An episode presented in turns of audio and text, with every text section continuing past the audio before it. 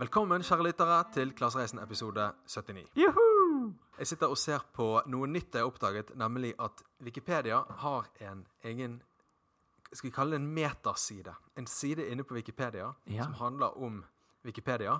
Ja. En fersk ukentlig rapport på hvilken 25 Wikipedia-artikler som er mest lest i ukens ja. Er det den, mest, den som har mest, mest, mest økning, eller den som har eh, mest leste saker? Den som har flest views. Flest views, rett og slett. Oi, oi, oi. Så det er, Den heter The Top 25 Report. Så jeg tenkte jeg skulle spørre, Hva tror du at folk Altså, i denne, denne oktoberuken Ja. i høsten 2020, hva Ja. tror du folk har lyst til å lære mer om, Henrik? Er de lei av korona allerede, tro? Eller sitter de fremdeles og leser seg opp på vaksiner og spanskesyken og covid? Det er ingenting her om korona på Topp 25. Å nei, OK. Kanskje de bare føler de vet alt. Ja, ja, nettopp, nettopp. Mm. Wikipedia er jo, er jo vår tids leksikon. ikke sant? Det er jo der man søker hvis man Ja, hva, hva het egentlig han eh, Hva het egentlig han skurken i den siste James Bond-filmen? Ja, Ja, ja, ja. Da ja, går ja. man inn på Wikipedia. Og hvis du skal stoppe en eh, kverulerende onkel den har jo, den, Wikipedia har tatt livet av den kverulerende onkelen. Sant, som satt rundt middagsbordet i gamle dager og kastet rundt seg med sånne halvpresise fakta. Så nå går bare barnebarna inn, og, eller nevøer og nieser inn og sjekker på Wikipedia og får avkreftet Kanskje umiddelbart. din, kanskje, kanskje din kverulerende onkel. Jeg vet om en hel del andre kverulerende onkler som har fått fornyet liv med Wikipedia. Nå kan de avbryte en hvilken som helst samtale med å sitte vifte med telefonen og fortelle sannheten. Det er sant, det. det er sant det. En helt ny type. Eller kverulerende nevø.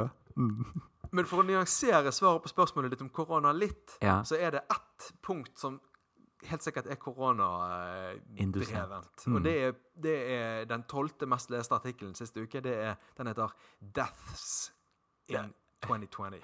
ja, OK. Ja, nettopp, nettopp. Den er lest av 778 770 mennesker. Helvete. Ja. Nei, men eh, det, det som dominerer her, Mm. den amerikanske valgkampen, Ja, det er jo neste uke. og så er det, er det rett og slett ting som ligger på Netflix.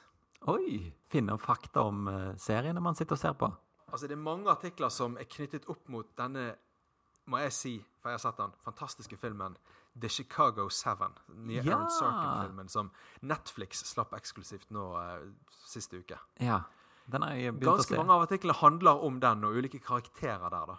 Ja, sant. Ja, det, kan jeg, det kan jeg kjenne meg igjen i. At jeg, jeg også er interess- nysgjerrig på om de er, var sånn, sånn som de er portrettert der. Når jeg ser dette, så kommer jeg på at jeg har jo selv trykket inn på Wikipedia-artikkelen om Abby Hoffman og lest den i uken som gikk. Så du er en del av statistikken? Ja, jeg er det. Jeg, jeg var inne, og Tom Hayden var jeg også inne og leste om.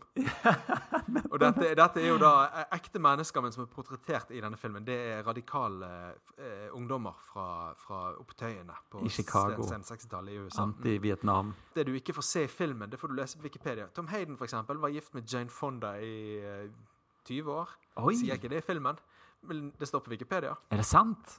Dette er jo super fun facts. Dette skal jeg briljere med når meg og Mari ser videre her. Da blir du den kverulerende onkelen.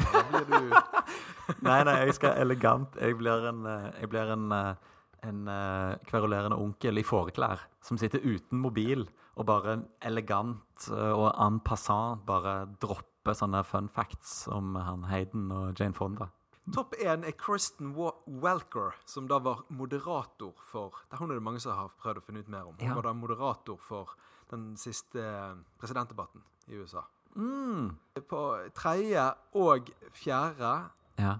plass de innehas av Altså det er Sasha Baron Cohen, og så er det Borat, den nye film, Borat-filmen. Ja. I helgen. Sant, som spiller, han spiller jo begge steder. Han spiller jo òg i denne Magnificent Seven. Han Spiller også i Chicago Seven. Det er Ja. jo Så fantastisk. det, det er jo, jeg, skal, jeg leser jo ikke nyheter, som vi har vært inne på gang på gang. Og det, dette her høres ut som en fantastisk erstatning. Og mye mer lærerik erstatning. Jeg får både vite hva som, er liksom, hva som skjer i verden, og jeg lærer masse interessant. På 25. plass så finner vi QAnon, som da er denne ville konspirasjonsteorien. Og det er nok sikkert fordi at den ble diskutert i presidentdebatten. For det har vært Ja. litt mer sånn kultfenomen frem til nå. Ja, ja. Så ble er det nevnt i president... Eh, sant? Eller, i hvert fall, eller var det noe i intervjuet med Donald Trump nylig? Det har i hvert fall liksom vært på agendaen i det siste. da. Ja, ja, ja. Det er konspirasjonsteorien om at Det demokratiske parti egentlig er en eneste stor satanisme slash pedoring. vi ler. Fordi vi sitter i trygge, opplyste Norge. Det er veldig bra. Men jeg, jeg kan jo si en liten ting til. At muligens en indikator. ja. Og det er jo altså av Joe Biden og Donald Trump. ja. Det er jo interessant. Hvem er folk nysgjerrig på? Det må være Biden. All... Søker du opp en du ikke har tenkt å stemme på, eller søker du opp en du vurderer å stemme på? Jeg vil jo Ja. tro litt det siste. Nei, ja. Mm. Hvem- Det var iallfall sånn det var i sist, eh, da, i sist eh, Den for fire år siden. Ja. Så var jo det, da var jo det rapporter fra medievitere underveis i valgkampen Ja. som gikk stikk i strid med, med, Meningsmålingene. Med, med disse meningsmålingene. At Donald Trump hadde en vekst i oppslutning som var omtrent helt identisk med veksten han hadde i oppmerksomhet han fikk. Ja, nettopp. Mm, mm. At For hvert eneste presseoppslag, for hver eneste post på sosiale medier, uavhengig av om de var positive eller negative, Ja. så fikk, han, fikk han større oppslutning til å bli president. Så om det var positivt eller negativt fortegn, hadde egentlig ingenting å si i de grove tallene. da. Det var Ja. bare liksom hvor mye oppmerksomhet, hvor mye oppslutning. Det var nesten helt synonymt. Skjønner. Og da er det jo interessant å se nå at Joe Biden Ja. han ligger på femteplass. Han- Han er den femte mest søkte Wikipedia-artikkelen i verden i uken som gikk. Satan. Donald. Trump må se seg slått. Ikke bare av Joe Biden, men også av sønnen Hunter Biden, som ligger på 14.-plass. Donald Trump er helt nede på 20.-plass, i skyggen av Borat på 19. Kanskje de vurderer å stemme på Borat.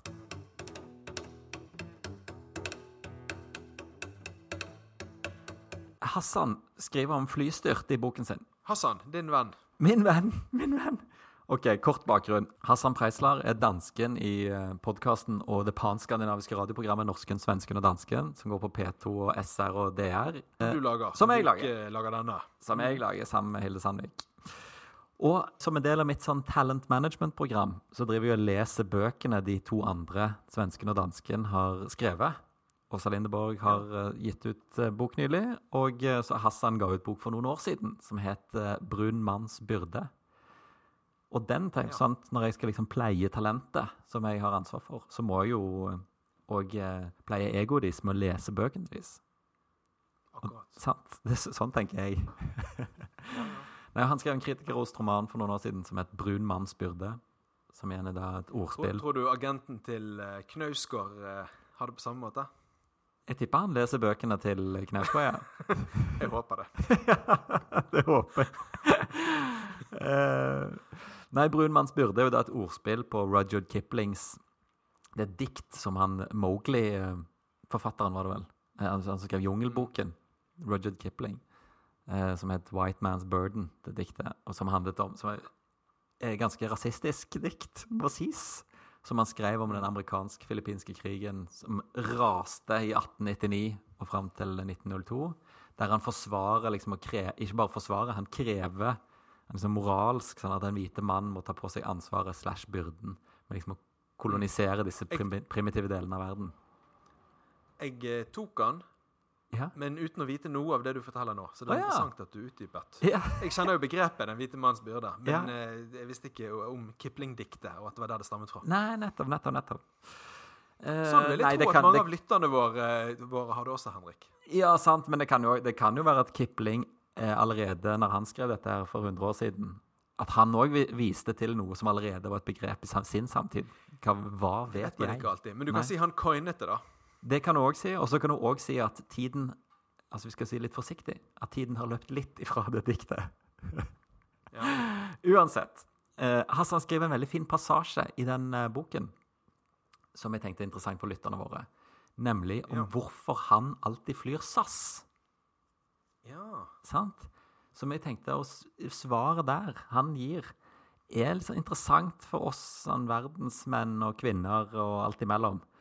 Eh, ja hvorfor, akkurat hvorfor på grunn av svaret i seg selv, eller er det noe med Hassan? Nei, på grunn av svaret. På grunn- nei, på grunn av svaret. På grunn av svaret. Kan du, du kan jo Jeg prøvde å gjette på Wikipedia-artikler. Du kan jo prøve å gjette hva begrunnelsen til Hassan er for å fly, alltid fly SAS? Når han, særlig på gjetter gjetter at han har gull, ønsker å beholde det, og kanskje jobber mot diamant. Du, du, jeg bare minner på at dette var en sånn kritikerrost-roman. Dette argumentet er skrevet. Det var veldig gøy hvis han hadde sånn detaljerte utlegginger om bonussystemet til SAS. Og dette ble hyllet av kritikerne. Jeg, jeg sa egentlig grunnen til at jeg spurte.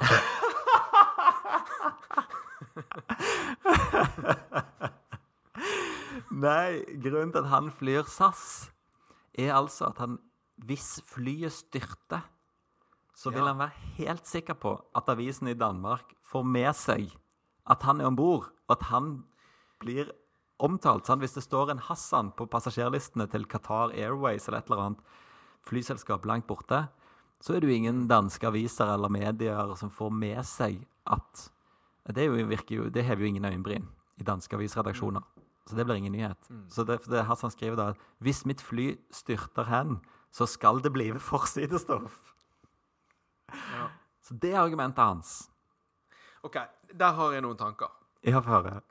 Og de oppstår ikke nå. Det ting er jeg har jo tenkt på det samme Å ja, som han tenker på der. Mange, mange ganger. Ja, ja, ja. Narsissistisk sånn, minds thinks alike.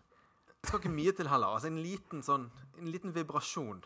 En liten sånn, et lite sånn Jurassic Park-øyeblikk der, der det kommer noen sånne der eh, ringer i vannglasset. Champagneglasset. Så begynner jo tanken å gå til flystyrt. Hvis jeg da sitter på et SAS-fly, Ja. eller et Norwegian-fly, eller et fly som er fullt i nordmenn, som går i rute mellom Norge og et annet land, ja. da er ikke det like mye trøst i det. Men hvis jeg sitter på et fly der jeg er den eneste nordmann, så tenker jeg dette kommer til å få oppmerksomhet. Jeg går ikke inn i, i skyggenes dal i stillhet. Jeg går inn med Ah. et brak. Men hvis du sitter på et SAS-fly, så er det jo 30 andre mennesker som også skal ta hensyn til. Og jeg har jo jobbet som journalist. Ja. Aldri dekket en, en flyulykke, men jeg har nå dekket andre dødsulykker. Og jeg vet at det du gjør, det er at du leter etter de beste historiene. Og det er ikke sikkert jeg alltid har den beste historien. Nei, nei, Det kan være noen der, det kan være det er barn om bord, det, er- altså, det, Ja, ja, ja, ja, ja. det, det, Nobel, det kan være sitte en nobelprisvinner på rad tre for alt jeg vet. Ikke sant? Så du, når det er rister litt, så er begynner du å se deg omkring. Hva slags andre menn av nyhet, nyhetsverdige menn og og, med, kvinner og med denne og mener jeg, mener jeg krigen om, om på en måte det, det, det, tyngden av mediedekningen av dette flykrasjet. Ja. Og, og det gjør du jo hvis du, sitter, hvis du er den eneste norsken, da, eller dansken i hans tilfelle. Mm, mm. Ikke sant? Ja. Og så skjønner jeg det navneproblematikken, men igjen, jeg tror ikke helt jeg tror ikke han helt tar høyde for hvor gode systemer man har for å fange opp sånne ting. Det stemmer nok de første to-tre timene, Ja. Når man bare ser på navn. Men det er Mm. ikke mange timer fra et flykrasj, uansett hvor du er i verden, innen eh, UD eller Danmarks svar på UD er koblet på, og Ja. begynner å kartlegge og få rapporter. Og da er det jo statsborgerskapet det handler om, ikke, ja, ikke navnet. sant, sant, sant. Så det at han blir kartlagt som dansk fort, om han så sitter på eh, Han har sagt eh, Hutta India, Airways. Mm. Hutta Haiti Airways på et bitte lite fly med, med ti mennesker, så finner de ut at han er dansk ganske kjapt. Og da, da vinner han den. Men sitter Ja. han på et SAS-fly med 200 andre dansker, Ja. så ikke er det sikkert han får mer enn en notis på side tre. Du, dette er fantastisk mat til mitt sånn talent management-program. At jeg skal si til Hassan du, jeg har lest boken din. Og dette er jo bevis på at jeg har lest boken. At jeg har finlest boken hans. Men dette argumentet med å fly SAS, det er jo helt feilslått. Men, men fordelen er jo at han kan skrive på neste bok, da, altså når du snakker langhall med SAS. De har jo veldig fine sånne fasiliteter. Ja, ja. Det er jo en ro fre der fremme. ja. Det er sant. Så det er um, Herren gir, og Herren tar.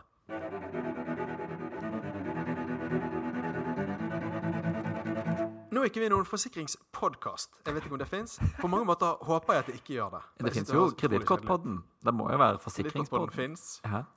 Velkommen til Forsikringspodden. Henrik, hva er den mest kuriøse forsikringen du har? Jeg har en eh, livsforsikring som vel jeg tror Mari får. Ja. Å ja. Jeg tror vi har jeg mener jeg Raust. Ja, Raust! Jeg skal jo si at den er gjensidig, da. Som jeg får jo en forsikring ved hun der, sånn at jeg skal klare å sitte på leiligheten vår. Ja, uten å Dobbelt måtte- raust. Dobbelt raust, ja. Det, er også, kalt- også, det kalles også for terrorbalanse. Nettopp. Mm. Jeg, eh, jeg eh, sitter her og ser på en artikkel om eh, kjente mennesker som har forsikret ulike kroppsdeler. Ah, ja, ja, ja. Det er fra VG Mm. med ingressen 'Her er noen av kjendisenes rareste forsikringer'. Shit. Det, det, det, jeg lurer på det, Har tiden gått ifra Kommer tiden noensinne til å gå ifra den type journalistikk? Eller er det bare vi som har blitt eldre, og den har gått ifra, vi har gått ifra den type journalistikk? Altså, jeg følte jo at sånne artikler var vanligere tidligere. Ja, sant? Det er jeg enig i. Er eller Men, eh, men jeg syns fortsatt det er interessant. Eh, Vi kan f.eks. lese her at Miley Cyrus Ja. eh, Hun har forsikret wrecking-ballen sin. Hun har forsikret sin berømte tunge for en million dollar. Oi, oi, oi. Altså, Jeg må, jeg må ta et lite forbehold der og, eh, og på en måte røpe at jeg visste ikke at hennes tunge var berømt. Nei, det- er det, på en måte som at det er en selvfølge. Er det noe tror, eh, Har hun noe piercing i den, eller er liksom Har hun gjort noen ikoniske grimaser som det er verdt For å si det sånn, ha, Hvis hun har en piercing igjen, så bør hun ha klar, klarert det med forsikringsselskapet først. Eller så kan det du Så er det en stor scam. Jeg jeg tror ikke du har lov å drive og skyte nåler og, og metallgjenstander inn i andre gjenstander du har forsikret, uten å klarere det med forsikringsselskapet. Iallfall ikke hvis det er en million dollar på spill. Men er kanskje det forsikringsselskapet har tenkt at sånn ah, eh, Du kan få denne forsikringen for en million dollar. Eh, er det noe vi bør vite om? Spør de da forsiktig, og så sier hun nei, nei, nei, ingenting. Og så tenker de hi-hi, det vet de, for de har sett bildene av piercingen. Så de vet når hun da ikke klarerer den, så kommer de aldri til å trenge å betale ut en million. Det er jo et klassisk forsikringsselskap. Ja, Sant, sant, sant! Faen, altså, jeg burde vært Um, forsikrer. Rihanna, hun har eh, forsikret sine guddommelige bein. Det er veldig mange sånne ting liksom VG tar for gitt her. At Det er en gammel- er sånn. Gubbe som har skrevet dette òg, det. Jeg tror det. De er, da blitt de er blitt forsikret også for en million dollar. Ja. Countrystjernen Tyler Swift ja. har forsikret beina sine for hele 40 millioner dollar. Oi, helvete. Den forsikringen skal da få dekke både sår, hudskader, brukne bein og andre skader. Shit. Ja, det, ja. Heidi Klum, modellen, hun har forsikret også beina sine. ja. Men der hadde det ene beinet et arr i utgangspunktet. Så det er litt mindre verdt enn det andre. Ifølge forsikringen. da. Sant, for hun fylte ut det skjemaet helt ærlig. Det gjorde sikkert ikke Miley Cyrus med piercingen. Tina Turner har forsikret Hun har vært mer spesifikk. Hun har bare forsikret leggene sine. Ja, det var veldig mye bein. Er det noen andre jeg, Altså, jeg har jo en Jeg husker jo en sånn forsikringsnyhet som det jeg leste, der om David Beckham, som forsikret Ja. beina sine for en haug med penger. Og det Ja. makes sense, for det er jo, det er jo hans arbeidsverktøy. Sant? Han er med her, han òg. Ifølge denne artikkelen så forsikret han like godt hele kroppen. Ja, OK. Yeah. Den var på 195 millioner dollar. Dette er en to To milliarder kroner. Den var en så stor forsikring at den måtte fordeles mellom flere forsikringsselskaper. Er Et konsortium. Et syndikat. Eh, Julia Roberts hun har forsikret smilet sitt for 30 millioner dollar. Den har jeg hørt før. Mm. Jennifer Lopez har forsikret rumpen sin, eller som VG kaller det, sitt berømte endeparti, for 27 millioner dollar. Det må være copy-paste. 90-tallet. Mariah Carey har eh, hele kroppen, hun òg. Det Mm. er en milliard dollar. Det er den høyeste forsikringen noen kjendis i verden har, mener de. Oi, satan. Eh, Dolly Parton har forsikret brystene Puppene. sine. Ja. Puppene, ja. ja. 3,8 millioner dollar. Mens Madonna har gjort det samme kun for to millioner dollar. Men det er de spisse puppene for Madonna for sikkerhet, sant? De, de berømte. Nå blir jeg sånn som han VG-journalisten. Hen Så blir det litt mer kuriøst. Eh, Van Halen-frontfigur David Lee Roth Fingrene. han har, milli han har millionforsikret penisen sin. Ja. Det Som han for øvrig kaller Han har gitt han et navn. Han kaller penisen sin for Kølle. Lille Elvis. Lille OK, det var bra. Bedre enn kølla. Eh, nettopp. Men er det, òg sånn yrkesskadeforsikring? Altså at han ser den så viktig for pleie av groupies? Nei, Det er litt uklart, men okay. en vi kan anta at kanskje har gjort det med det hensynet, det er pornostjernen Kieran Lee. Ja. Han har da også en, en penisforsikring på en million dollar. Ja, store Elvis. Ja, de skriver her eh, Eller ca. 100 000 dollar per 2,5 cm hadde VGs redaksjon regnet dette om til, uten å vite noe om liksom, faktagrunnlaget er på plass der eller ikke.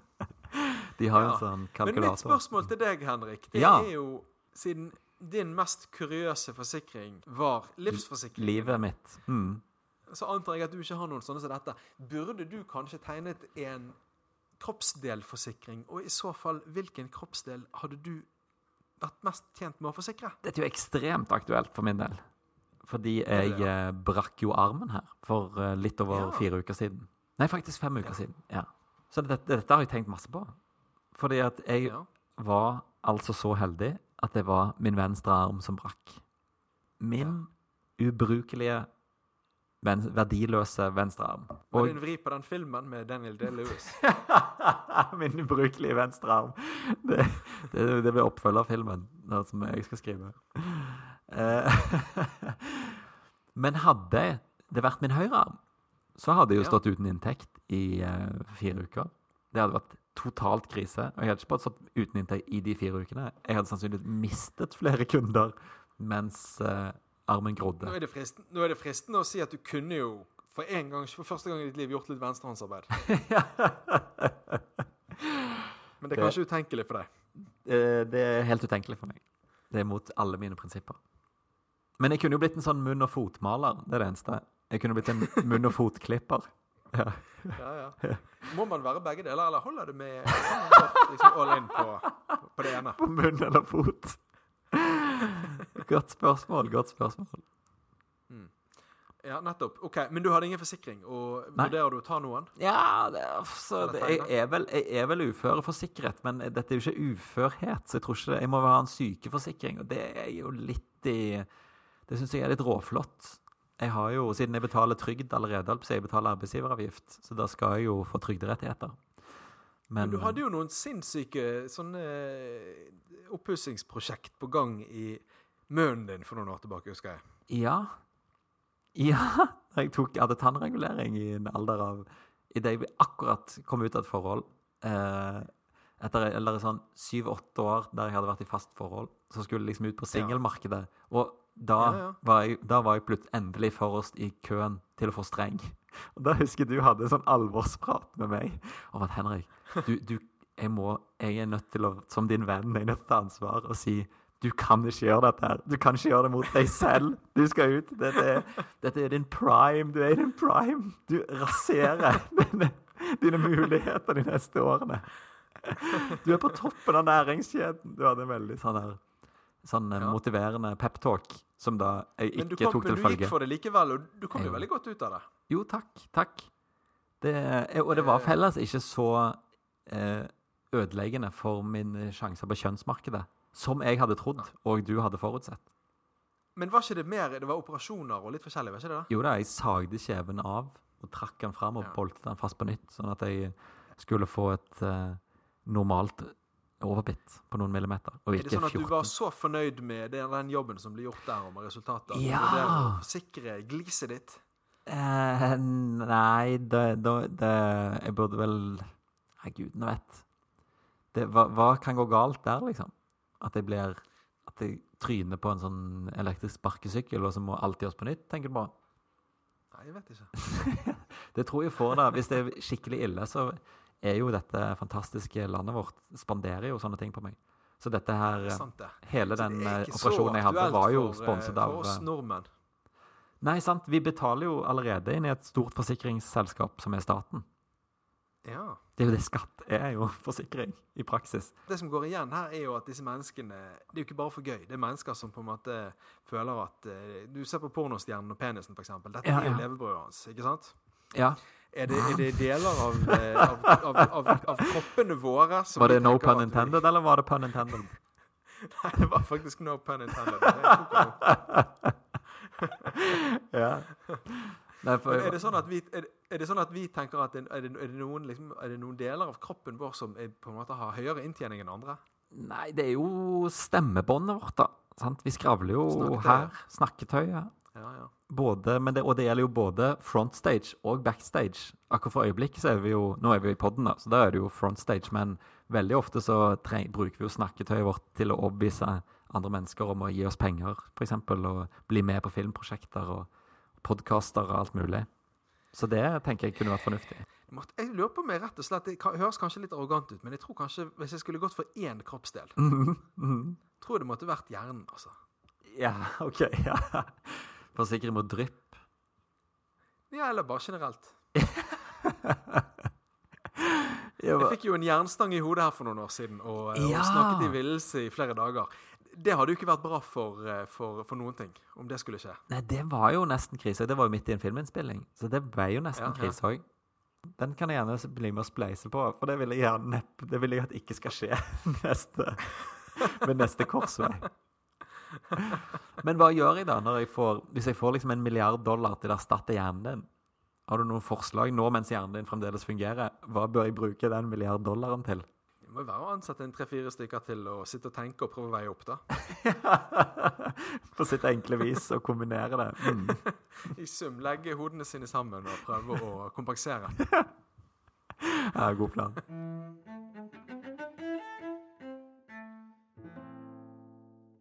Jeg lovte jo forrige uke å eh, kompensere for min sånn at jeg var litt sånn fagtung i forrige uke. Ja. Og jeg har jo da sjekket ut en av de tingene jeg snakket om da, nemlig vår svenske vennskapspodkast Klasseresan. ja. Ja. De er jo, det blir jo en slags avstandsvennskap. De, de er jo ikke våre venner. Vi har jo, de er jo ikke våre venner ennå. Men Nei, nei, i ånd. Nei, ja, det er venner i ånden. Vår, eller vår svenske søsterpod. og det er jo det jeg er spent på. Ja. Og det er jo det jeg er spent på, om de, om de har et tilsvarende prosjekt som oss, eller om, eller om det er noe annet de holder på med, og i så fall hva det skulle være. Sant. Men prøv, hva, hva- hva, hva, har du liksom, hva er det verste og det beste du kan se for deg at det er? Nei, jeg har jo, eh, i og med at vi har et slags, eh, et slags En slags overbygning som fra tid til annen er synligere enn ellers på dette med eh, å fly jorden rundt på høyeste mulige klasse. Så, så hadde jeg jo Jeg har jo tidligere gitt uttrykk for at kanskje det hadde egentlig hadde vært vel så gøy å, å ha laget en podkast der vi hadde lyst til å gjøre det samme med tog. Orientekspressen og så Ja. videre. Så jeg, har- jeg har jo en liten drøm om at dette er den togpodkasten jeg drømmer om, da. Ja, sant, sant. Men du kan få høre litt Og, her. igjen, eh, ja. og, og, og, og, da vil jeg bare understreke igjen, på samme måte som vår, at, at, at jeg er jo totalt uinteressert i alt det tekniske. Jeg er jo ingen tognerd som Nei, er interessert i togtyper eller togmotorer eller Ja. skinnesystemer eller noe sånt. Ja. Jeg er jo bare interessert i liksom, Jeg vil jo bare ha denne Agatha Christie-opplevelsen. da. Så det må være litt sånn Poirot-aktig musikk de bruker. Skjønner. Og det må gjerne være en, en greve og en diplomat og en butler involvert. La oss sjekke her fra første episode. Nå er jeg spent. Välkommen till Klassresan. Den här podden så kommer vi bjuda på resor där jag, Mohammed Elabed och Babak Bejou samtalar med kända och okända gäster om klass. Sant? Hørte du det? Ja. Ja, om- det jo- Men det, men det utelu- utelukker ikke togklasser de skal snakke Nei, om. nei, nei. Og det er jo en slags reisepostkat. Vi snakker om reiser. og klass. Han sier jo klass, da, så jeg antar jo kanskje at han mener bookingklasser. Sant? Det, det er det, nå, vi, får, vi kan bare spille litt videre her og se First Biz. First Biz, vi kan høre det videre. Denne podden er sponset av LO, en sammenslutning av fagforbund med ungefär 1,5 millioner medlemmer. Vi er også glade å ha Henrik Goitom som vår første gjest i Klassresan. Nå kjører vi! Sant? Det er jo fremdeles Nå Nå kjører vi. nå kjører vi. Det tenker jeg igjen tog heller enn fly. ja, sant, sant. Eh, og det, det, er jo, eh, det er jo interessant dette over at han er sponset av en fagforening. Det er jo, vi er jo kanskje, kanskje det er det vi er Dette er starten på denne Facebook-gruppen vår, f.eks. Klassereisen podkast. At det blir et fagforbund etter hvert for oss eh, reisebonusjegere. Jeg kan hoppe litt videre til en intervju eh, Det er jo en slags intervjupodkast. Altså de, de har jo inn gjester som snakker om, eh, om eh, racer og klass og klasse. og, og det er jo et vi har det, det, Der skiller de oss, eh, seg litt fra oss. Vi har jo, har jo hatt én gjest, og han er jo for så vidt kjendis i bonusjegermiljøet, Big HC. Men de går liksom Jeg vil si, jeg vil si en, superstjerne. En superstjerne, sant? Ja. Kjendis blir så prosaisk. det er sant. Det er tarvelig.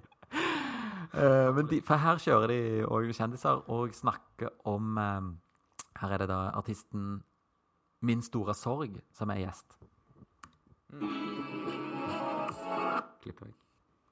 Ja, men jeg kommer være i Gambia på julafton. Og jeg tenker at det kjennes jæklig skjønt. Alltså det känns bara skönt att inte vara i Sverige tycker jag. Alltså hela stressen. Jag blir alltid påverkad av stressen kring jul. Att, att typ så här. Det känns så här hysteriskt köparläge och man ska typ så här köpa saker till folk fast man typ Folk som inte har pengar. Alltså jag vet inte, jag tycker det är bara stressigt. Det er jo veldig noe vi kan kjenne oss igjen i. sant? Vi gidder jo ikke å kjøpe. Vi, vi skal jo kun ha, ha Vi skal ha det gratis. Vi skal ha det gratis! Så Nå er vi på reise. sant, sant. Men, og det høres ut som hun snakker om en reise hun har vært på i Gambia. ikke sant? Helt riktig. helt riktig. Så det er en slags strip eh, report. nettopp! nettopp en strip Litt som da vi var i, eh, i Tokyo og Sydney. Og. Ja, så det er veldig mye paralleller her til oss. Og så er det siste, siste klippet jeg skal spille fra intervjuet med Joel Kinnaman. Mm. nok en superstjerne. Helt oppe med dermed I, I Hollywood så er jo han eh, Så er jo han, har jo han samme status som Big HC har i, eh, i bonusjegermiljøet. Hvem er det? Eh, Joel Kinnaman. Han Ja, spilte i? Snabba Cash og eh, Robocop. Skuespiller. Ja, Robocop og eh, blitt en sånn Hollywood-stjerne. Og har noen felles kjente med oss. Vi hang jo i Stockholm med han, en av, et medlem av hans entourage, Kalle. Husker du det? Akkurat. Han er i entourage til Joel Kinnaman. Han var liksom Johnny Drama i den gjengen til Joel Kinnaman i Hollywood. Så han bare var, var fikseren hans i Hollywood. Men her, han, her er han intervjuet eh, Og igjen race. Race og klass. Det er det det handler om. Men det er litt sånn forvirrende på slutten her. Eh, Så bare se om vi klarer å deschiffrere hva han mener der. Jeg skulle reise i sju år og sen bestemme meg for hva jeg ville gjøre. Efter at jeg hadde vært ute og rest og jeg hadde bott i Norge og samlet ihop penger for å dra och resa. Så, Ja. For det er akkurat den siste Ja. biten der. At han har samlet i hop penger for å, for å få til å reise. Der, da mister, da mister den her svenske søsterpodkasten meg. Men, det- men det, hvis det er som jeg sa innledningsvis, muligens en togpodkast å snakke om, så har jo ikke de togene noe bonusprogram. Du må ha penger. Og det kan jo òg på en måte, Den mistanken forsterkes jo av at han har vært på en, han skulle reise i syv år, men han kom seg bare masse rundt i Norge. ja. Det høres ut som en tog, et togprosjekt, og ikke et eh, flyprosjekt. da. Det er sånn saktereising. Ja. Det er rett og slett en saktereisepodkast. Jeg tror vi er der, jeg. Jeg tror Ja. vi har funnet vår, uh, vår broderpodkast. Vår Broderfolket. søte broderpodkast.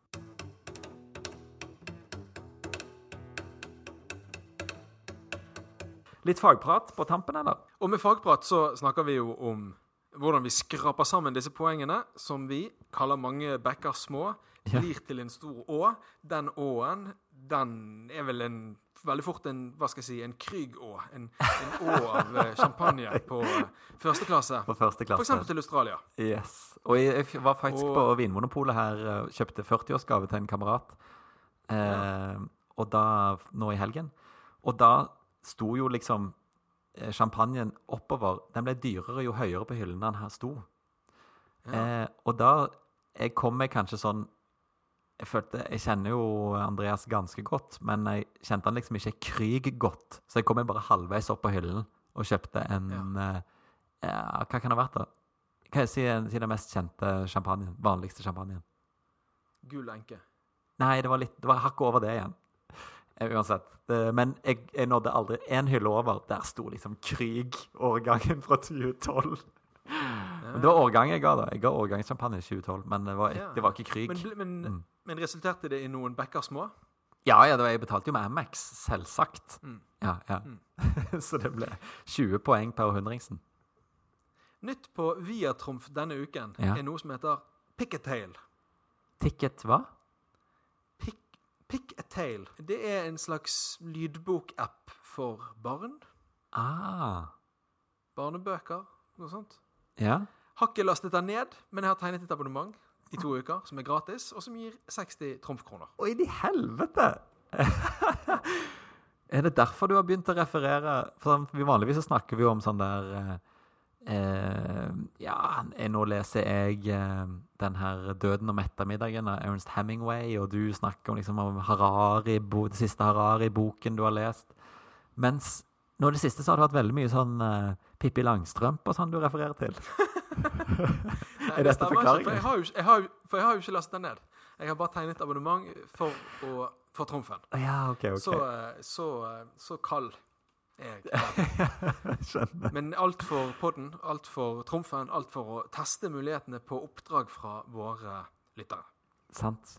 Nei, men Spennende. Det skal jeg sjekke ut. 60, eh, 60 kroner rett i fòret. Jeg har jo da en, gått på en liten smell. Jeg har eh, lært the hard way at denne DNB sign-on-bonusen for å bytte til Ja. DNB Mastercard til å starte sånn eurobonusopptjening på DNB Mastercard Der sto det her med en liten skrift at de 10 eller 20 000 poengene du skulle få, det var kun for i helvete Saga-kundene. Eller dere, for du er vel en sånn, er du ikke? Jeg er Saga. Jeg er jo det laveste av det lave i DNB-systemet. Så jeg fikk bare 3000 kroner. Jeg sa Un unnskyld meg, her har det skjedd en feil. Mm. Ah, så det var jo surt. Så da, har jeg Men- betalt 150 kroner i sånn der uh, gebyr i tre måneder for 3000 poeng. Men jeg har en enda tristere historie, og det er at jeg som Saga-kunde startet opp igjen bonusopptjeningen med DNB her i sommer. Ja. Og så kom kampanjen. Nei, og så skulle jeg ha 20 000 poeng, men så var det rett og slett Viste det, viste det seg at det var for kort tid siden jeg hadde hatt det sist, så jeg har ikke fått noen poeng i det. Ah, leit. Leit. Så det er òg viktig å ha en, en god pause, virker det. Hos DNB må du ha en god pause mellom hver gang du, du skal ha en ny sign-on-bonus. Skjønner. Men min var vel på en, jeg vet ikke, en eh, fire-fem måneder, tror jeg. Det var tydeligvis ikke nok, da. Fuck.